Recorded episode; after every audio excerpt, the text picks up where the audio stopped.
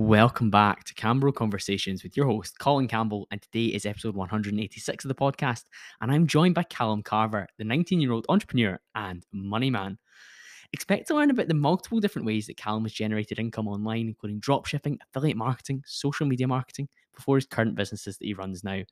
I learn about a lot of terms that I've not learned about before, including social media influencer pooling and how you can scale this relatively new concept to profitable business. Beyond this, I was really intrigued to ask Callum about what shaped him to be so astute and focused at such a young age. This leads to us discussing moving city to pursue big goals, dating and relationships while scaling your business, and being an outlier compared to your peer group. I took a lot from this conversation, and I think you can hear throughout the course of the next hour how impressed I was by some of the perspectives and insights that Callum shares. Today's podcast is sponsored and supported by the Young Entrepreneur Society, or YES for short. YES is the U K's most exclusive entrepreneurship community where you can learn to create financial success in any industry that you turn your hand to. You'll be supported by YES's Millionaire Coaching Network, Private Members Club, and the Online Business Academy. I have been behind the scenes at YES now since January time, and the range of different courses and education available to you and the depth of it is absolutely fantastic. Ultimately, I have learned personally a lot about sales and negotiation to add to the training that I've had in the corporate world over the years, but there's also courses on life mastery, mindset, social media marketing, property one oh one, and even a one hundred K fast track.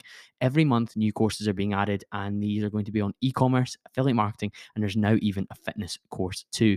Whether you have a business set up or not yet, or you're looking to scale your existing business, then the YES Academy is the place to be.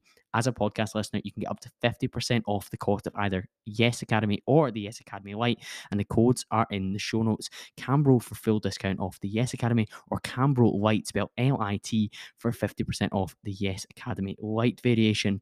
If you want to really level up, I think the people that you're surrounded by play a massive role in that, and I cannot advocate getting involved in the YES Academy enough.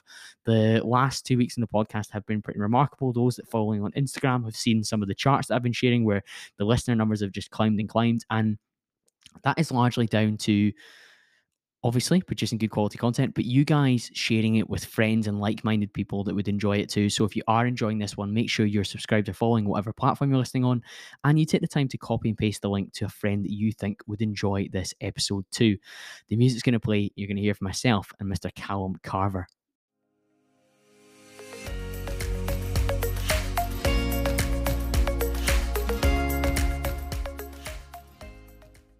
Callum, welcome to the show. Thanks for joining me. Thank you for having me. And I'm really looking forward to getting into this one. And I opened up my podcast with our mutual friend, Sue Allen, by saying that he's the youngest guest I've had on the podcast, but you've just gone and outdone him. I've beaten him. It's a, it, it's, it's a funny one, because I think there's so many young guys nowadays that are doing really special things. And I think the internet has many pros, many cons, but one of the massive pros is that it's enabled people like yourself to do things at an age where previously it would have been like even more of an outlier. One hundred percent, one hundred percent. I, I think I think age is also more of a benefit now, you know, because people see those young people, because it's almost like a young person is kind of uh, in the same boat as social media. It's linked, so there's I feel like young people have more value. As ten, twenty years ago, it's like a young person's just like um some naive child. So I think age carries weight as well now. Uh, being younger, kind of, I think you can use it to your benefit. I certainly think so. And I, th- I think if we're looking at like your expertise in particular areas, by being young and almost reared on some of the technology that you've developed and expertise in gives you a massive advantage, because one of the big drivers for earning power in the corporate world is years of experience in a particular industry. Mm. But it's actually impossible for people to have more experience than the people who started using the technology mm-hmm. first. Yeah, yeah. Because because just by virtue of being older, it doesn't matter, because the technology's only maybe been around, if we're talking about TikTok or some of the different um, businesses you run, they, they, they're young industries. And for you young guys who like dipped your toe into business for the first time in those spaces, I find it remarkable that you can achieve such feats at such a young age. Mm-hmm. Yeah, no, no, I appreciate that. I, I think one hundred percent. I think you, it's also, although uh, experience is massive, I think it's also, a lot of companies are looking for like uniqueness and stuff like that, and new minds and new ideas. And I think as a young person that is living in this space, I think you also carry that, uh, which if you can use it to, like as leverage to your advantage, I think you're golden. Yeah, I love that. And when I was doing my research for this, I was I was seeing how before we hit record, how well read you are and how well you come across in terms of being able to articulate those ideas as well. Because I think one of the worst flexes that I see online is somebody being like, I've read fifty-two books last year, one a week. And then you, you look at what ones can they actually bring forward lessons from. And while there's a benefit to just sheer weight of books and being able to be like, oh, well, I've just learned a lot across all of these. One of the things that I think you do very well, and you've you've done excellently well with your content, is just being able to pick different books that you've read and say, this is what I learned from this one, and this is what I've actioned from this one. Because ultimately, for me, it's intellectual masturbation if you just read the books and do nothing mm-hmm. with them. But one of the books that you've called out, and I know it was one of the first books that you kind of, let's say, woke you up, was Rich Dad, Poor Dad. What yeah, did you take yeah. on board from that one? So Rich Dad, Poor Dad, it was a, it's a classic. I mean, I think I saw Rich Dad, Poor Dad off a TikTok video as well. It was one of those things where somehow I changed my For You page way back in twenty twenty to more of like a, a money For You page. Of course, it's cluttered with these kind of things of how to make quick money online and like these people doing side hustles and stuff. But there were some people that just gave books out. Um, and Rich Dad, Poor Dad was one that just like clocked on because everyone was like, it's the first one you should read. And when I read it, I never read a book. I mean, I say never read a book before, but I never like in depth sat down, spent time reading books. Um, and Rich Dad, Poor Dad, because I realized that if you read something that you're actually somewhat passionate about, you just get sucked into it. I remember because this was uh, during lockdown as well, I would take it to work and I would like sit and read it and that kind of stuff, um, as well as Cashflow Quadrants, which is like his second one. And it just kind of like changed my whole perspective on everything. Um, and it's such a cliche book as well, because a lot of people read it as their first book, but I really do owe a lot of where I'm at now to that, because it's just such a massive uh, sort of like mind opener. It's very cool when you find that source that makes you enjoy reading for the first time, because yeah, yeah. school will probably more fresh in your memory than it will be for me. But in school, you read to pass the exam or to write the coursework. Whereas once you're past school, you can read to fulfill different areas of interest, different desires that you have, different goals that you've got. And it's funny how scrolling TikTok, which has a lot of negative connotations, has resulted in you picking up a book which has probably set you on a path that most people would consider to be quite an exciting one. Yeah, no, no, one hundred percent, one hundred percent. I think it's also, as I say, you know, reading doesn't, it doesn't really in, excite anyone until you read about something that you're interested and excited about, because then it's just like watching, you know, if there was books about football, the people that love football would probably read those books, but because of, it's very visual, uh, they read, uh, they watch it. But if you can find something that you're interested in and read about it, you can just fall in love with reading. Uh, and it's really hard to tell people to read because it's always linked with school and boring and that kind of thing, which I do completely get. But I'm just like, once you read it and you're interested in it, if you want to make money, read books about money, uh, you know, and then obviously you may find a passion for reading. Uh, and as we both know, you know, books, books hold a lot of secrets. So I think it's such a good um, sort of like hobby to get into. I would certainly agree with that. What kind of impact and actions came off the back of you reading that book then? You were taking it to work with you and you were studying the pages and you were like, wow, I actually enjoy this, this reading thing, which everyone has kind of previously made me feel like it was boring, but this is, this is a different kettle of fish. Yeah, yeah. So reading, uh, reading Rich Dad Poor Dad, because it was one of those, it's one of those books where it's very fundamental based, right? So number one, it's, you can extract a lot from it. A lot of, uh, I think the first couple of TikTok videos I made, I think the first video I made, which I privated now because it was awful, was uh, I was showing off books I got for Christmas. Uh, and it was like four books around finance and money and stuff like that, because a couple of weeks before I read Rich Dad Poor Dad, and I was like, I need more of these. I'm addicted to it. Um, and like maybe my first six or seven videos uh, within them, a few videos I made were about Rich Dad Poor Dad, and I was like, assets, liabilities, you know, a, a, like middle class, upper class, this kind of thing, because it just, it's just a different perspective, which I don't, I think a lot of people don't realize. Uh, and I think it was that, you know, I think my drive or my my need for more kind of got clicked on as like, cool, I actually don't want to, because it was, I was uh, at college and it was like, do you go to uni and this kind of thing, and that's when it clicked. It's like, because I think a big aspect in the book is like um, whether you go down the union education route or you go and do your own thing. And that was like um, sort of like a, an idea that I had to play about in my head. Um, and I think Rich Dad Poor Dad just helped me sort of see a different perspective, which obviously you don't learn unless your parents teach you, because school doesn't teach you that kind of thing. Um, so yeah, no, I'm very thankful for it. Yeah, sounds good. And what was the path that you did decide to take at that kind of crossroads, Callum? So I didn't go to uni in the end. Um, I was at the stage, um, I'm not sure how, how it is in uh, Scotland and stuff like that, but I was at the stage where I either go to uni or I go get a job uh, or whatever it is, or an apprenticeship or that kind of thing. So at the very end of college. Um, and I remember everyone was talking about uni. It's like the topic of like the couple months whilst everyone is discussing it and sort of seeing, you know, you're talking to your mates, where are you going, what, what's happening, this kind of thing. Uh, and I was kind of like stuck in the mud a bit. Like, I don't want to go to uni, but also I don't really want to get a job uh, because reading Rich Dad Poor Dad is like paid for your time and this kind of thing. So I was like being almost bombarded with information and now having to choose my own route. So at the time I had a part-time job just whilst I was at college, because it's the kind of thing you do when you're sixteen years old. Um, And I think it just helped me have the idea of, you know, how much your time is valued and that kind of thing. Because I was going to get a job in um, in property, like cl- try and climb a ladder. So going very, like a very low down the bottom as like an apprentice kind of thing. Um, and then they gave me an offering. I think it was like a grand a month for like forty hours a week. I was like so close to accepting it. But then, you know, the idea of like, that means I'm valued at like four pounds an hour or something um, hit me. And then I just started trying to look into my skills and my expertise, because I started posting on TikTok at that time. So I think with Rich Dad Poor Dad, it's like, how's it affected me? It's just given me, it's just planted seeds in my head. I think it was nothing that I like read it and I was like, oh my God, I'm going to follow this path in life. It was more like, these are loads of different seeds that are just thrown at me. Um, and things that whenever I now come to a decision, or when I came to a decision, I would think, not what, what would Rich Dad Poor Dad say, but it's like, what have I learned from there? How's that, you know, what direction can I take and that kind of thing. So yeah, I think it just throws a bunch at you, and then whatever you consume sticks, that's what you take on. So because it's a very fundamental book, I think it's very good, because it's like, yeah, these little seeds are planted in my head. So it helps me sort of make decisions. So rejecting that property job where you'd be going in at the entry level, like you say, very low money, lots of expertise to be gained and learned during that time. What did you choose to do instead? That you you mentioned you were posting on TikTok by that point already, so you were clearly somebody that was willing to expose himself to something different.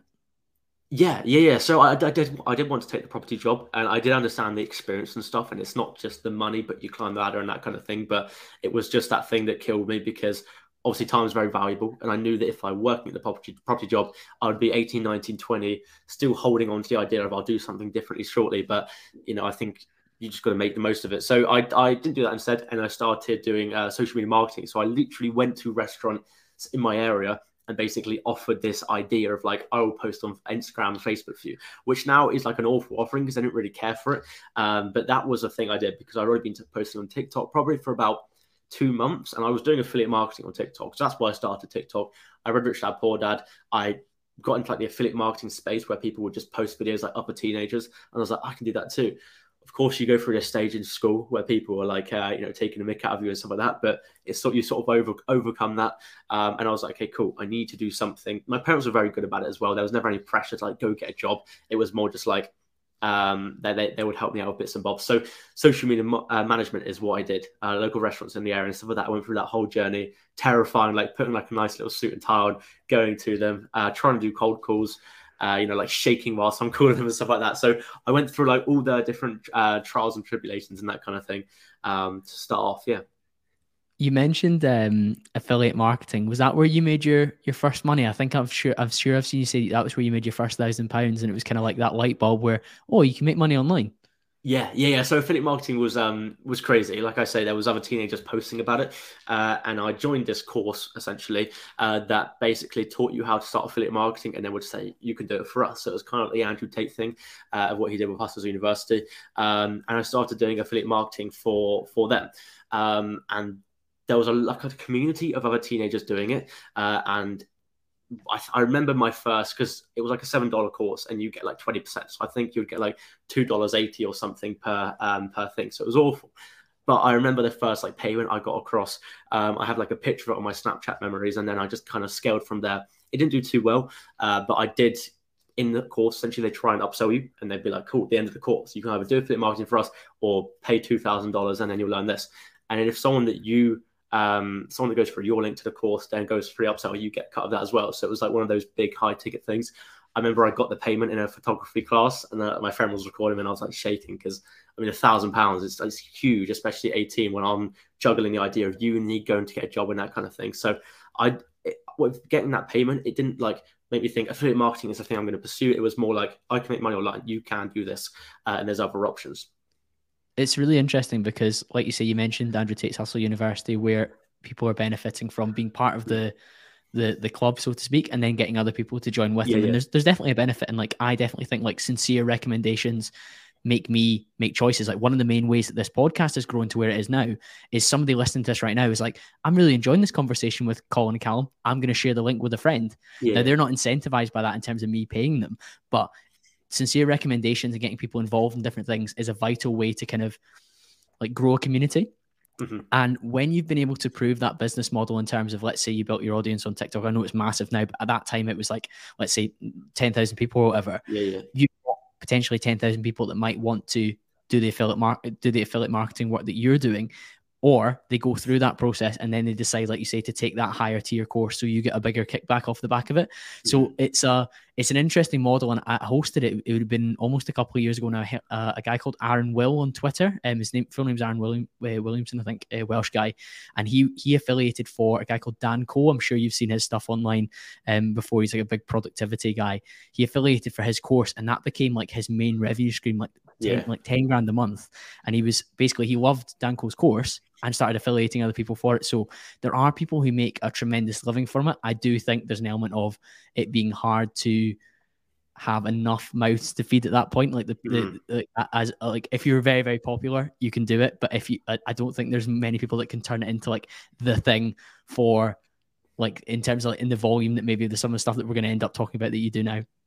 Yeah, no, no, I completely agree. I mean, with the affiliate marketing stuff, the only reason I posted on TikTok was because of this whole idea of you need an audience, you need traffic. So I never actually had an intention of, I'll grow a massive following in the future. It was more just like, if I can make a video saying I made money from doing this and then someone else tries to make money too, I can make money off it. So that was like the whole idea around it. But affiliate marketing is fantastic. Um, you know, I would still recommend it to people if they want to get started, because not only does it kind of break the barrier of you posting on social media, which then opens up a whole new avenue, but also if you make a bit of money online, uh you know, there's no cost as well and stuff like that, which is all good.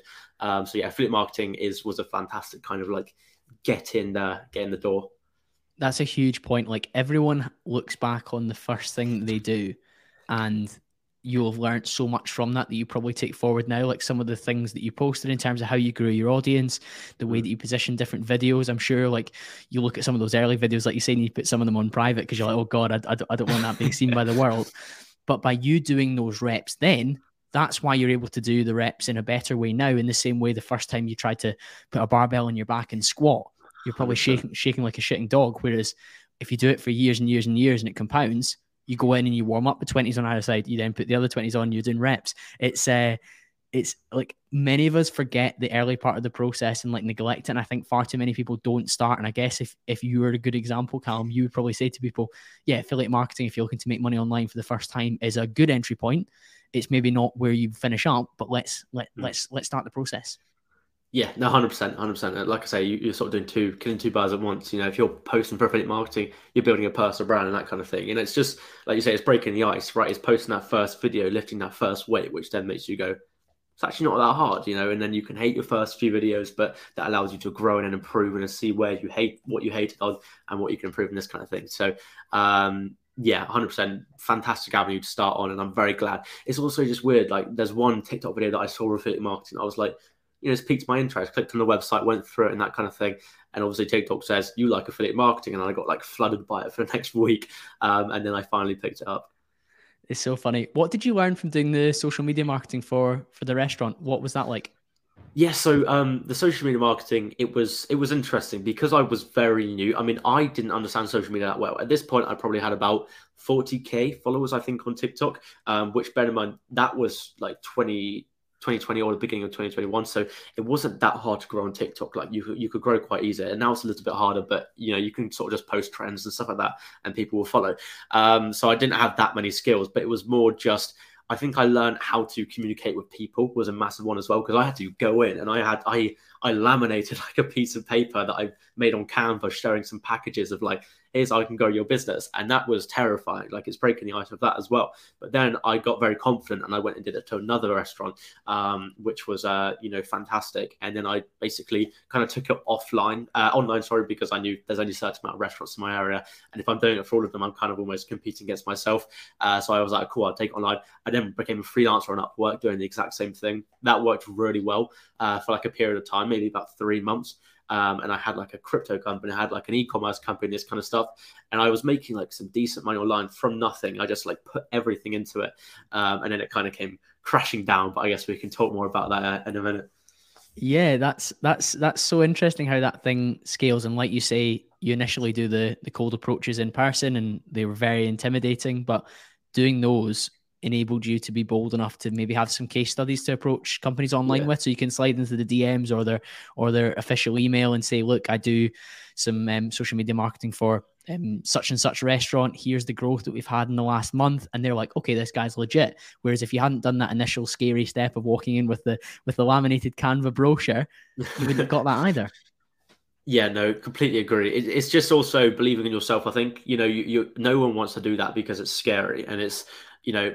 What's the worst that could happen if you went and did it? You know, I could have fallen over, smacked my head, and I would have forgotten about it like three weeks later. So it's also that thing of you you go in because you're scared. You know, um, it's it's the fear that kind of makes you not want to do it. And overcoming that, and I always talk about like overcoming your lower self, the like voice in your head that says, "Now we're comfortable, stay where you are." Overcoming that and then actually going and doing it, I think was huge because it gave you a lesson of like, you know what, you got to just seek discomfort, and then um, obviously you'll grow from it. That's a really interesting term, the lower self. How does that compare to maybe what your peer group were saying at that time? Because I mentioned at the very start, you, Sue, some of the younger guys that I've had in the podcast recently, you're outliers, you're different to your peer group. And that's why you're maybe on a podcast at this one talking about these things. Whereas yeah. if you were just a standard nineteen-year-old, you're probably not going to be on a self-development podcast that speaks to people about pursuing the best self and all these different interesting things. You're probably going to be listening to a self-development podcast mm-hmm. and trying to, try, try, try, trying to level up. But that lower self, how does that relate to, like, do you think it has an overlap with like what your peers are maybe saying to you at that point in terms of, Callum, that's weird, why are you doing that? All that kind of uh, limiting chatter, I suppose.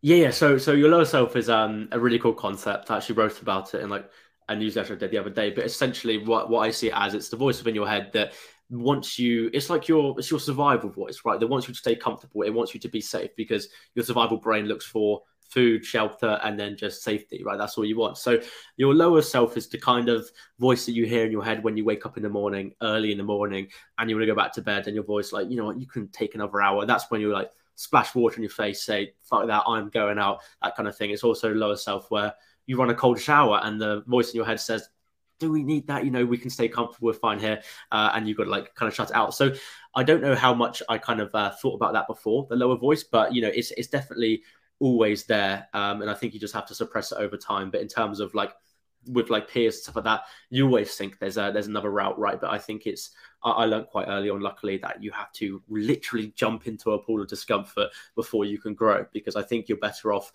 doing something that you have no idea what the next step is, and then like uh, assessing your surroundings and then figuring out what the next step is, and then you only like grow from it, learn, develop skills um yeah from that. I think it's a great concept, and anything that gives you a framework that allows you to make decisions. So say, for example, you do roll over and you want to hit the snooze button. If you've got that whole kind of, you can almost create the lower self as like an enemy. And I think a lot of people benefit from creating like an adversarial relationship yeah. with the worst version of themselves, or even like an adversarial relationship with a competitor. Sometimes that can drive you that little bit more. So like you can be like, by getting up at this time, I've beaten the lower yeah. self, I've defeated one hundred percent the lower self. So no, I, I'm a big, big fan of that, that mindset. But you said that the, the social media marketing didn't, didn't last beyond the kind of honeymoon period. What, what happened there? Because I, I do see people still running that type of business, but maybe in a slightly different way. Yeah, one hundred percent. So social media marketing, the whole service offering was kind of just like posting on social media. It was like consistent posting and growth and stuff like that. Starting out, that's a fantastic business to run because especially as a teenager, you know how to do that, right? You spend your life on, on TikTok and Instagram and stuff like that. So as long as you can learn the basics of graphic design on Canva and stuff like that, then you're sorted. But I, I think I ran that for about three months. Um, and like I said, I was, I was making some good money from it. I think I was making around four or five thousand pounds like at my peak, which as an eighteen year old is insane. And it kind of just, it creates a new standard for, you know, it creates a new level where I don't want to go back, uh, like below that, although I did like straight away. So I was running it. And then um, there wasn't like a point, I mean, there was a point where everything changed, but it was more just, I kind of got complacent and got a bit lazy. And I was like, okay, cool. Everything's fine now. I'm doing this. And I wasn't like constantly searching for more. I wasn't like constantly searching for the next way that I can, um, you know, help my clients and that kind of thing. I was like, I'm making money now. Let's just carry on doing what I'm doing. And one by one, they drop you, because with that kind of service, it's not a return on investment service. It's more like a time saving service. So unless you are doing a fantastic job, there will be a time when the clients come to you and say, yeah, you've posted thirty times this month, but I haven't made any money, kind of thing. And especially with like local restaurant stuff, it's difficult because you can get all the likes on the photos in the world, but you can't value a customer that walks into the restaurant based off social media. So it's very hard to keep them for like a period of time, even with commerce and stuff like that. So um, it, it kind of almost like fell off like all at once, which was really like frustrating and upsetting. Like one by one by one, the clients kind of like dropped me almost. Uh, but I think it gave me a good lesson because I was complacent and I was like, cool, I'm happy now. Um, and I definitely could have scaled it more and more and like built out a team around it. But I think it was almost like not my time. Like I, I wasn't that skillful yet. So even if I built a team, I don't think I would have been able to execute. So I'm kind of glad that it, it took that time and I am where I am now, because, or I failed when I failed, because uh, it allowed me to kind of like reevaluate and then build the, the agency that I run now. So it's kind of like everything happens for a reason, but I'm glad it did happen. It takes these uh, jolts or bumps in the journey sometimes to redirect you. And you said yeah. it, it it's enabled you to run the agency that you run now. For the listeners, what what is that and how is it structured? So yeah, I run an influencer marketing agency. So it's um, a, f- a funny story of how I kind of started that. So when my uh, uh, social media ma- management failed and stuff like that, I was um, being an influencer. I get a brand deal every now and then. And one of the brands that I was talking to, the founder is like a startup. So the founder was like very in touch with you and very like um, wanting to absorb your social media knowledge. Uh, and I had a chat with him. And I, I kind of used him as a mentor for a short period of time, like, you know, business advice. And he would just like use me for social media and ask him the question, you know, like, what can I provide to you that you would need as a company? Because being in the space that he was, it was a company that I wanted to work with. Uh, and then he sort of explained that, you know, I like you as an influencer, but I want a whole bunch of you like at my disposal where I can click my fingers and you'll post a video, that kind of thing. And I was like, you know what, what if I could build an agency that kind of, it, it captivates that idea and that model. And then that's what I built um, with uh, a, fr- a phrase I coined called social media influencer pooling, uh, which is essentially building up a pool of influencers, going to companies and saying, here's an advertisement tool, use this kind of thing. Um, and that worked um, really well. Yeah. Yeah, that term pooling is new, isn't it? Like I saw that on your on your bio and I was reading through your website and I was like, oh, I, I've definitely never heard of that before, because I've mentioned it a couple of times now and, and I know you spent some time in, in, in Portugal with him when you guys were, were working remotely, which is another cool thing that we'll probably talk about during this ep- yeah. episode. But that is a that's a difference to the traditional model where brand A comes to you and you assign them to influencer A or B or C depending, but you've actually got a pool where you're like, oh, let's let's work together as a a, a group almost. Exactly. So it's sort of in between a talent management agency and an influencer marketing agency. So obviously, an influencer marketing agency would say we're an influencer marketing agency and a talent management agency, because it's kind of like two different avenues. Whereas influencer pooling, you haven't signed exclusive talent as influencers, uh, but you're also not just an agency that works with a brand and goes, cool, let's find some influencers. It's sort of like you already have a bunch of influencers in the industry that you think would be good. And then when a company comes to you, it's now your chance to pick out the perfect ones that suit them the best. So it's kind of in between almost. Um, but yeah, it's more just like a, a unique model that's like quick to execute. Brands love it because it's like, here's a massive group of influencers.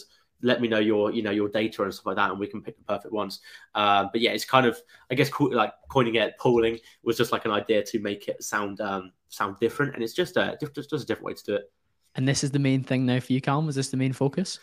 So yes, I mean that, and uh, another thing called uh, the Kaizen, which is uh, the newsletter business that I'm building, um, is the main focus at the moment. It's sort of like Kaizen's on top a little bit at the moment, just because it's it's my passion project plus the business that I want to grow into one of those like. You know, it, it will be a hundred million like pound dollar business one day. So now it's just kind of like putting time into it. Well, I'm excited to talk about that one. But how passionate are you about um, the the social media influencer pooling? Like it, it's um it's a great business idea. It's it's working well. You've clearly got expertise. You speak really well about it. You've mentioned um that, that Kaizen is like the is the passion project. How like how. How much is the is the social media stuff like a, a like a, a ticking along in the background? How much do you still get like fired up to, to push it forward? Because you, you you've warned against complacency already during this conversation, which I think is important.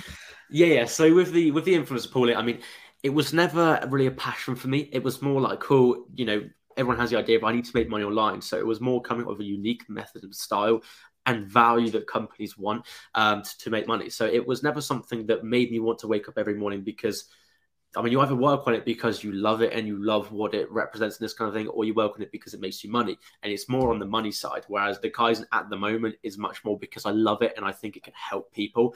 Whereas the agency, it was always going to be a short-term play, just because, number one, I couldn't run it forever. And number two, it gets to a point where, you know, you make money from it, but then it becomes like, what's my passion? What's my purpose? And running an agency is not my purpose at all. It's more just like, cool, I'm at the stage of my life where I'm at. I need to make money, and the agency is a fantastic method to do so. So um, yeah, it is definitely, I mean, it's still going. It's, it's, it's one of the main businesses I run, uh, but it's just not what, not, not what I want to do. I mean, it's still running fantastically and I'm still scaling it, but it's more like, if I could stop everything now, I would just focus on the Kaizen. Exactly that. So it's not the forever thing. I, th- I think it takes a really good level of self-awareness to know that, but also to appreciate that it needs to keep ticking in the background, because it'll allow you the financial freedom and the financial yeah. leverage to build things like the freedom. Kaizen. If the Kaizen doesn't kick off immediately to the financial levels that you're aiming for, at least you've got this, not, I don't want to say safety net, but you've got this ticking along and it's supporting yeah, you yeah. to live the lifestyle one hundred percent. That you've got to, to move to Manchester, which at the age of nineteen is a, is, is, is a big, big step. And we were talking before this about, well, I'm, I'm literally just back from work in Manchester. It's, it's cool that you up sticks at the age of nineteen and decided to, to move north from, uh, from your hometown. Yeah.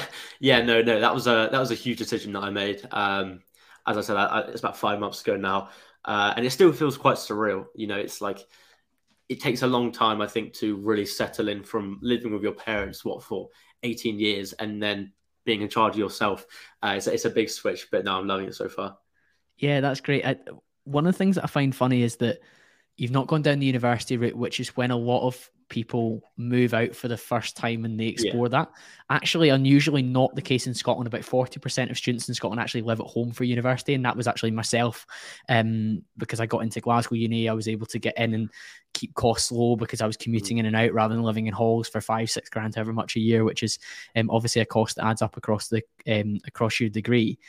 But you choosing to move out when you're actually earning this online money and these online businesses which allow you location freedom, which is really cool. That is you definitely embracing a level of discomfort that you didn't necessarily have to out of necessity. Yeah. Yeah, no, no, I completely agree. I mean, there was um, obviously part of the reason for moving out was because it was, I say it's about time to move out. I don't think there's a right time, but it's more like I could. It was more of like a why not reason. Like I was trying to come up with reasons to why do I not move out? Um, and then me and my, me and my girlfriend was sort of like, might as well kind of do it thing. Um, but I think it's also because it put me in my, it, it put me in like the, the, the deep water again, right? Because now I have to kind of not build everything up because I have an apartment, everything's here, but it's more like taking care of yourself. Now there's also responsibility on your shoulders where I'm, obviously I don't work because I'm scared I have to pay the bills, but it's more like it gives you an extra reason to and that kind of thing. And it's like, now I am in charge of my own life. I can't become complacent. I can't chill. I can't re- not relax, but I can't sort of like take my foot off the gas because, you know, then I could go back to ground zero. So it gives me a reason to keep pushing forward. And of course, with the discomfort, it's now I'm meeting new people uh, in Manchester I've never met before. I'm putting myself out there more uh, and that kind of thing. And it's also like a, a mindset switch. Now I want to be more out there and meeting people and kind of just doing stuff, saying yes more and that kind of thing. I think in terms of cities that you've chosen, Manchester's definitely the second city of the U K and like a coming force as well. It's a bit of a northern powerhouse is one of the terms yeah. it's used. And I think you can see that with the kind of people that are congregating there. When I spend time there, it feels young, it feels vibrant, it feels aspirational.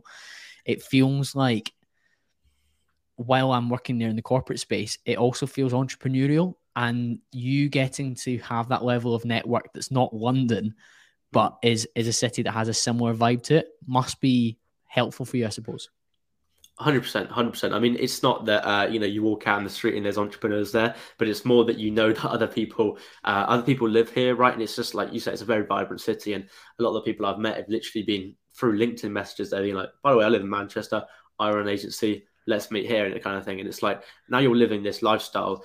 Would I move to Manchester and like not go out and meet anyone? No, because it doesn't really make sense. It doesn't, it doesn't add up. So it's kind of like, now I've put a whole new switch on my life as I'm moving out, but I'm also just trying to do everything, meet people and uh, experience new things and that kind of thing. Yeah, very, very cool to see you you, you taking that step forward and, and pushing forward. Um, yeah, I, I do see some young kind of men in the kind of red pill entrepreneurial space talking about like living with like your girlfriend is like a, a potential disadvantage, but I think you're maybe pushing back on the, on that narrative with the decisions that you're making.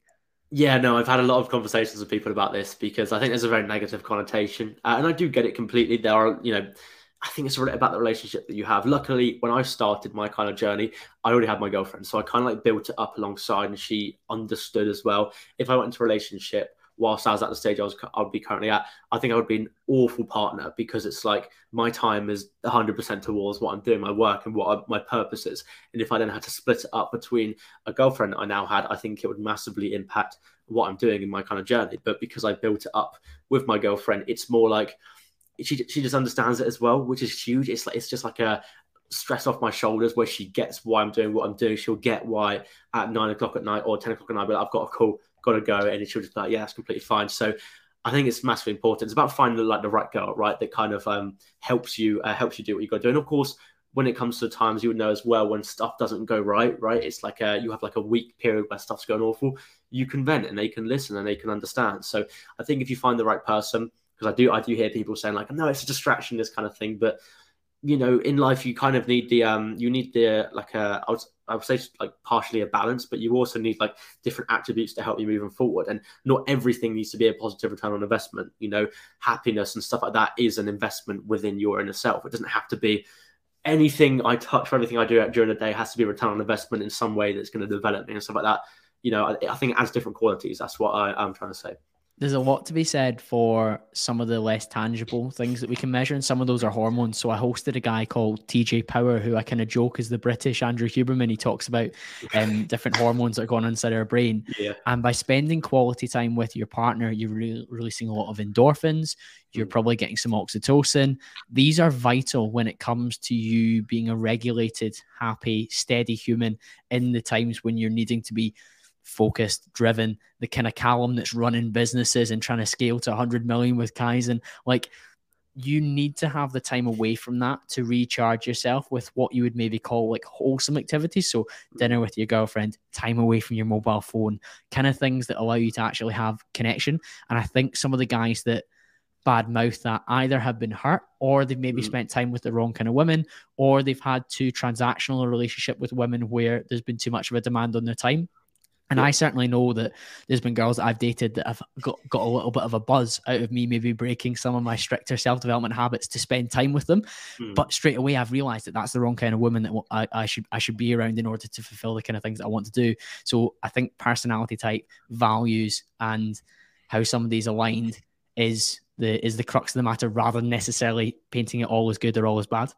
Yeah, no, one hundred percent, one hundred percent. I also think that, you know, a lot of people think, you know, you'll get a girlfriend later on and that kind of thing. But if you're still on, if you're on the journey that you're on, there's never enough. Like, you're always going to keep working. You never get to a point where it's like, cool, total, now I've worked six hundred hours in my life, I can slow down. You will keep working. So even if you're thirty-five, you will still be working the same amount. So I think if you can find a girl that understands your values, understands what you're doing early on, it's good, because you have to go through a patch where it's kind of like, It's it's not awkward, but it's a bit like um, you're a bit of like head to head, because she wants you to spend more time and, you know, you're focusing on something else. So I think going through that patch early on allows you to kind of like settle more earlier on, because otherwise you go through that patch when you're thirty-five, when you're trying to find a girlfriend and stuff like that. So um, it's also, you know, do you see it as a girlfriend, like a, a part-time fling, or do you see it as kind of like the person you want to marry? So find the right person with the right values, I think, can only add a benefit to your life. And I think the people that are like, no, no, no, girl, just like focus, focus, focus. I get it to an extent, but then it can dip into sort of like more like um, toxic hustle culture, where it's like nothing, like no family, this kind of thing, block off everything, just focus, focus, focus. So um, yeah, you need balance, as you say, right? You need like regulation um, because you're not a machine. You are a human being. You need to accept your hormones and your feelings and that kind of thing. I like that. And it's, it, again, it underlines your level of self-awareness. I did mention like different personality types and finding the right woman that's aligned to you. I know that you have learned a tremendous amount from Thomas Erickson's book, Surrounded by Idiots. I've been lucky enough to host Thomas on, on this podcast as well, which was a really cool moment last summer. What did you learn about your own personality type when you, when you read that book? Yeah, so Surrounded by Idiots is in, it's fantastic. And it was never actually a book that I went out of my way to find. I actually got it brought uh, for me from a, uh, from a friend, but it's fantastic. And I love psychology. I think it can teach you so much, not only about yourself, but around the people around you. Um, and about my own personality, I think what I came to realize that I didn't think I was is that I'm too uh, sort of like, I'm too almost uh, beat myself up over the, the the mistakes that I make that only affect me kind of thing. And I think it's it's something you need to realize where, you know, you, you are sort of within your own head. I think people overthink it too much. Uh, and I, I can't re- even remember. I think I considered myself like a red slash blue person. I think I consider myself that, but I can't even remember now. Um, but yeah, I think I used to beat myself up a lot. I mean, I still do beat myself up a lot when you mess up your own schedule or whatever it is, or you commit to reading uh, parts of a book every single day and then you don't do it. And there was like attributes within the book that sort of says, you know, um, these kind of people that are very, very controlling. Um, it's almost like I'm not controlling with other people, but I'm controlling with myself. And that can be a, a negative over like a long period of time. Yeah. Um, I've got red, blue traits as well. Red is like that leadership, driving forward, relentless action. Yeah, but the blue is... Yeah. Yeah. And then the blue alongside that is like data, analytical red, uh, analytically led, structure, time blocking, time management, which I know is a big part of, of, of, of your personality as well. I do think it's a bit of a deadly combination, and I, I definitely think it's helped me both in my corporate career, but also to scale the podcast alongside it while having uh, a, a good, a good physical physique as well. But like you say, there are downsides to every personality type. And every sometimes part, that yeah. can be challenging self-talk. That can be being overly hard on yourself, it can be overworking to the point of potentially burning out, all these different things that you have to counterbalance. But I think throughout this conversation, your self-awareness has stood out quite highly. And if you don't understand or try to understand your own programming, your own dispositions, then you do put yourself on a path to ruin. Whereas if you've done some of the self-work to read books like that, to have better understanding of your psychology and your makeup, then you give yourself a much better chance of not burning out. You give yourself a chance of finding a partner that aligns with you and supports you, mm-hmm. rather than maybe necessarily just plowing down the path of like relentless business growth. Yeah, no, one hundred percent agree. Um, one hundred percent. I, I never looked into sort of like, I mean, I also, of course looked into um, what my girlfriend's colors were, but I never tried to like align it to make it make sense. Uh, Cause I think everyone shares attributes of all the colors. It's just, what are you kind of like, what do you lean more on? Um, but I think understanding psychology and people, it's man, it's such a like a life hack, I think, because even when reading that book, right, every friend that I would go and see or meet or know, I would like analyze what their colors were, right? And of course, the te- I mean, he has a few other books, and of course, it teaches you, you know, how to kind of um, how to communicate with them in ways that they're going to respond positively and stuff like that.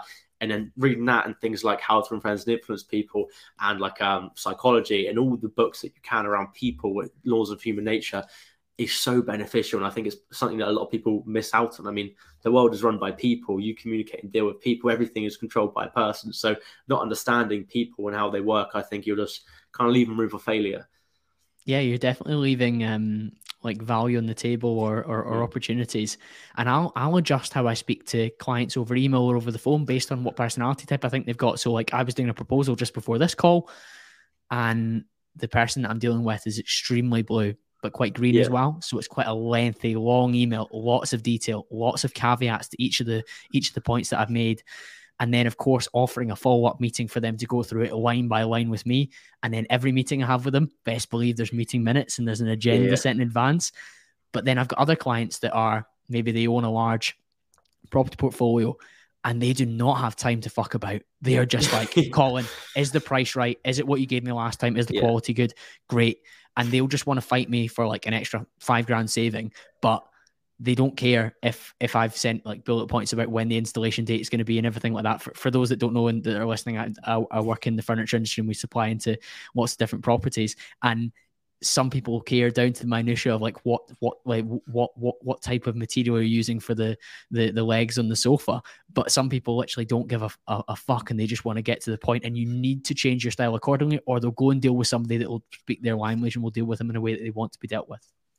One hundred percent. And I, th- I think you can just just understanding it, you can deal with different people differently. I, I uh, spoke about Surrounded by Idiots in a YouTube video, and it, I gave the example of, you know, if you understood people to the T, even Surrounded by Idiots, it's the kind of thing where you could go into a job interview, you could assess the person for like twenty seconds. Are they a red person? Do they care about, are they a yellow person that cares about your feelings, your emotions and this kind of thing? Or do they just want to know what skills can you provide, when can you start kind of thing? Or do they want to know about your family? And you can kind of like assess it that way. And I think it's just, yeah, it's, it's something you're missing out on if you don't, because you either go in and, you know, you shake your, their hand. Do they sit very openly? Are they like the big boss C E O? Or do they like, tell me about how you got here, how was the journey kind of thing? And it's just, it's just, you know, almost like you're very slightly not manipulating them, but saying what they want to hear, right, in response to getting the answer that you want and the, the result that you want. So it's just something to take advantage of, I think. And all the psychology books talk about it in some shape or form, like The Art of Persuasion or any kind of manipulation books, using obviously to, the, to a positive light and to your advantage. Um, it's a fantastic thing to do. Yeah, and again, it, just I, I, I sound like I'm complimenting you an awful lot, but very impressed that you've taken this on board at such a young age and are implementing it pretty relentlessly, and equally able to share the lessons off the back of it too. Because like I say, it's very easy to just binge all these books, and like Thomas Erickson's got so many. He's got Surrounded by Psychopaths, Surrounded by Idiots, and then he's got like the whole kind of Surrounded by series. You could read all five of them and not implement a single lesson from it, or you yeah, could yeah. read Surrounded by Idiots once, or even like three chapters of it, and be like, wow, I'm, I know myself and I know others around me an awful lot better. But one of my favorite videos that you've done is your is your Robert Greene one on the forty-eight Laws of Power. Yeah. Talk to me about that book. What did you learn from it? Yeah, so uh, Robert Greene, um, fantastic author. And the actual, uh, the forty-eight Laws of Power kind of series is is something I made a TikTok video on ages ago. Uh, I, get, I sort of like... gave the hook as like the book that's banned in prisons because it was like removed from the prison system. Uh, and everyone loved that. And then obviously because there's uh there's laws, people will just like stay because it's like a series, like second law, third law. And then he came out of the book, um, uh, three hundred sixty-five Laws, I think, or something like that, where it's basically like a law a day. And then people love that because people would like comment their birthday, wanted to know what the law was around their birthday. So that that like series did so so well. Um, and then Robert Greene, actually, his publishing team, um, Penguin, actually sent me all his books because they they loved it as well, which is really cool. But forty-eight Laws of Power, fantastic read. Um, I always got a lot of hate around it as well because you're like, people will teach people how to manipulate others, and it's like, listen. Yeah, it's kind of like you have to be able to filter what you consume and how you position it. It's the same thing with like Andrew Tate, right? A lot of people just consume his stuff mindlessly and they're like, I am a robot, I listen to what he says. But if you can consume what he says, obviously ignore the stuff that he says to make him go viral and the waffle, or just take on the, the inspirational bits and the bits to help you become a better person, you're golden. It's the same thing with those kind of books. Like even Robert Greene says that, you know, he didn't re- he didn't write it to help you manipulate other people. He, he wrote it so that you can be aware of what people do and aware of the kind of tricks that people use and that kind of thing. It's a fantastic book, um, and I think it, it applies a lot in life as well. Every now and then, you know, I kind of, I have it uh, over there, and I'll like skip through it or something, and it'll be like, damn, this like law really actually is like implemented in life, and you can see it around you and that kind of thing. Uh, and those kind of like series of books like Human Nature, Art of Seduction, they're just interesting as well, right? Because you're just like looking into the minds of other people and seeing how the mind works and how it can be manipulated, which is uh, super cool. It sounds ridiculous to say, but until like a couple of years ago, I think he was underrated. I don't think people were as aware of them as they are now. Yeah. Equally, some of the things that he says about evolutionary psychology are like hard pills to swallow, particularly in this modern age where we can be a little bit, and I hate using the W word, but a bit woke and a bit soft about people's feelings. Yeah. His facts don't care about your feelings in terms of how we're wired as human beings from a genetic standpoint. And when he shares those, some people get triggered, they get their back up, they disagree with it because it is sometimes like harsh psychological truths about how you're wired. But knowing those and accepting them to a certain point and, and agreeing that you can push back and not everyone's a, um, is going to conform to the to the standard. Some people will be outliers, but outliers are just that. Like I always laugh when somebody's like, oh yeah, I sleep like three hours a night and I'm fine.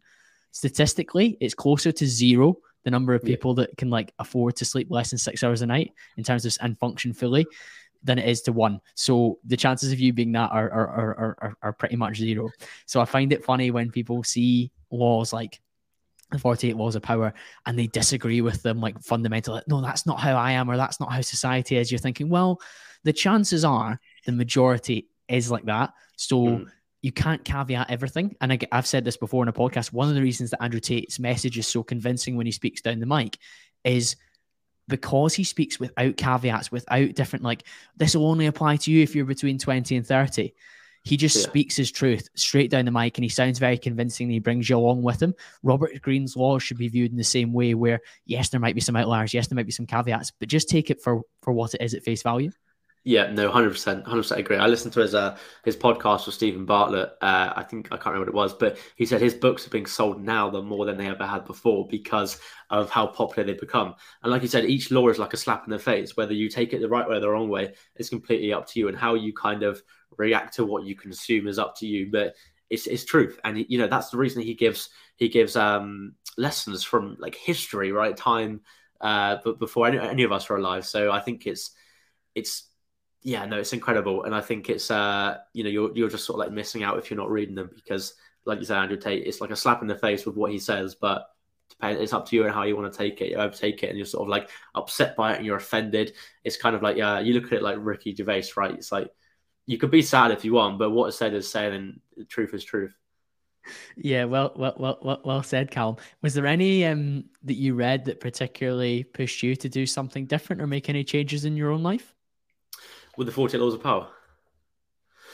Uh, not, not, not any that I can think of. Um, no, I can't. I can't think of any that I kind of like sat down and thought, you know, I'm going to change this this way. There are some bits and bobs I think that I've I've used in life every now and then. Like the, there's a law that just um, God, I can't remember what it is. I think it's like absence increases respect or something like that. Where it's like, you know, when you're not around, when you're not doing this, it can increase uh, your respect. And I used that on TikTok um, a little while ago, where it's like, you know, if you actually spread out your videos, you don't post so consistently, your words are valued more and that kind of thing. So sure, there's a few different bits and bobs, but there's nothing that I've feel like changed my life around. It's more like uh, different ones that I've just taken on board. Yeah, sounds good to me. And one of the things I was really keen to ask you is that you've chosen to build a number of different businesses rather than just scaling on one. You've mentioned how important Kaizen is to you in the in the longer term, but some of the traditional business advice is to go really narrow, really deep on one project. Why have you chosen to go slightly more wide and broad? Yeah, I didn't mean to. I didn't mean to at all. And I, I'm completely familiar with that advice as well. And I've, when I was um, sort of at the peak of juggling the four businesses, and the good thing is, is that a lot of them kind of feed into each other. Like my personal brand, I consider it a business because the idea of recording and posting on YouTube and TikTok is recording, scripting, editing, analyzing, taking information and some of that. I consider it a business because I like block it out and you know, parts of my day and stuff like that. But I didn't mean to. It was more like I started my personal brand and then developed the agency and then thought, you know what, other people, I made some videos about it and people loved it. So I was like, I'll make some coaching about the agency. And then I was like, I want to help people because, of course, helping people make money is a whole different different kettle of fish. But I wanted to help people and create something that stuck around. And it wasn't just like, here's a course where someone's selling something for money. And that's when I developed the Kaizen. So I completely agree, um, but I think I'm balancing it a bit better than I was. Uh, even even Sue, I was sort of like speaking to him. I was like, I don't know what to do. He was like, which one brings in more money? And I was like, no, I get that, but it's not what I'm focused on, right? I wanna I wanna focus on this one. I should be focusing on this one. This one is how I started, so I don't want to drop this one. So um, I've been juggling it. Some of them I have sort of like toned down a bit, and others I'm increasing. Uh, so I think I'm I'm finding much more of a balance. I, I journal as well, and I look back through my um, entries every now and then. And one of the entries, I was like, I'm juggling too much. Focus on what I like. Pick one and focus on it. Uh, focus on it. But I think, um, no, I think, I think I've like kind of calculated my time quite well now, and I'm like almost like uh, feeding each baby the right amount of food to allow it to grow. But of course, there's always the caveat of like, well, if I just dropped everything and focused on one, wouldn't I scale much quicker? Um, but it's also about, you know, if I dropped my personal brand and, and the agency and that sort of stuff and focused on Kaizen, I wouldn't have as much fulfillment because I love creating videos. I love helping people, right? I love my Discord and stuff like that and seeing people put wins in the chat and stuff like that. So I think everything's quite well balanced uh, as it is at the moment.